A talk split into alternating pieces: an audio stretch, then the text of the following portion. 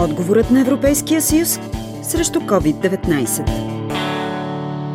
Европейските политики по заетостта, социалните въпроси и равните възможности са свързани с подобряване условията на живот на хората чрез насърчаване на заетостта, устойчивия растеж и по-голямо социално сближаване. Сдружение Международни инициативи за сътрудничество Разлог работи в тази посока 12 години. Европейски проекти, ориентирани към работа с различни социални групи, с възможностите за интеграция, разказва Костадинка Тодорова, председател на Сдружението. По отношение на насърчаване на заедостта. Това, което е много важно, в момента работи Корпус за солидарност, преди това беше доброволческите проекти, така наречените европейски доброволчески проекти. Тук идват млади хора, които някои от тях нямат опит, други, които са загубили заетост в своята страна, трети, които искат да преминат директно от скамейката в университет или в училище и да натрупат житейски опит моментално. Идват при нас и това се води като вид стаж където получават развитие на професионални умения, на трудови умения,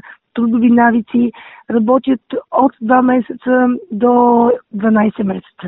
Излизат тук готови вече професионалисти. Това е много важно, защото знаете, че когато се търси работа един професионалист, който е млад и няма опит, има много по-малка шанс от тези хора, които вече са работили, са натрупали дори една-две години опит. А този стаж в организация като нашата, където му даме възможност да запознае с много културни особености, да поработи в, в много аспекти, в зависимост от неговите амбиции, желания и от неговата професионална ориентация му носи много големи шансове след това в а, намирането на работа. В момента Сдружението работи по проект от трансгранично сътрудничество, свързан с така наречените социални занаяти и дава възможност на най-уязвимите групи, хора с увреждания и социални ограничения за по-пълна социализация. Намерили сме и хора, които са в целият трансграничен регион на България и в Гърция, на които им ще бъде пусната платформа за продуктите, които те произвеждат, с техен контакт. Не само, че ще има онлайн платформа, платформа, но ще има и две приложения. Но тези хора,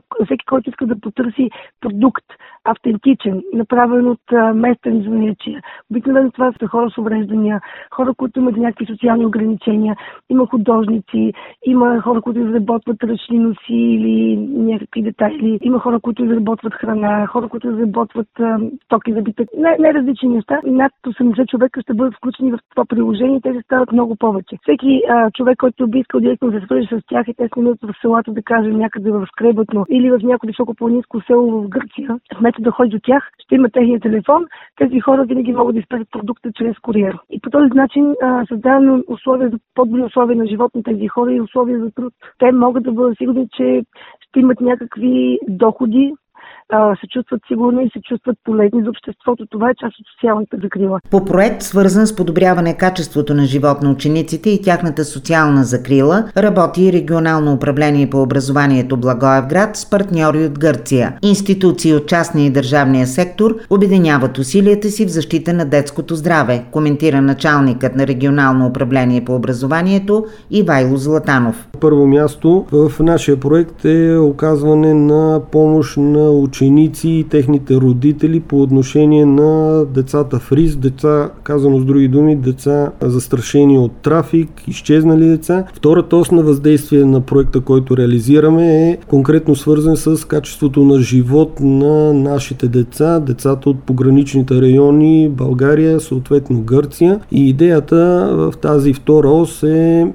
извършване на едни много наброй профилактични прегледи, за да установиме състоянието, здравословното състояние на нашите деца и ученици и установявайки това здравословно състояние, анализирайки го, съответно да провокираме родители, съответно институции в конкретно Република България да се предприемат начинани и дейности по отношение подобряването на качеството на живот, за да може да се избегнат проблеми, които констатирахме и са констатирани при извършване на профилактични прегледи. Чрез специализирани обучения подкрепа подкрепа на учениците оказват и институциите при възникнали проблемни ситуации. Третата ос на въздействие е насочена към обучение на служители на различни институции, в това число училище, социални служби, служители, които оказват определени услуги на нашите деца. И тук сме акцентирали в най-голяма степен по отношение на това от учители придобиване на съответни умения за оказване на първа до лекарска помощ. Идеята беше с това обучение по този проект да формираме в учителите умения да могат да бъдат техните действия адекватни при една или друга проблемна ситуация. По темата работи Лалка Радкова.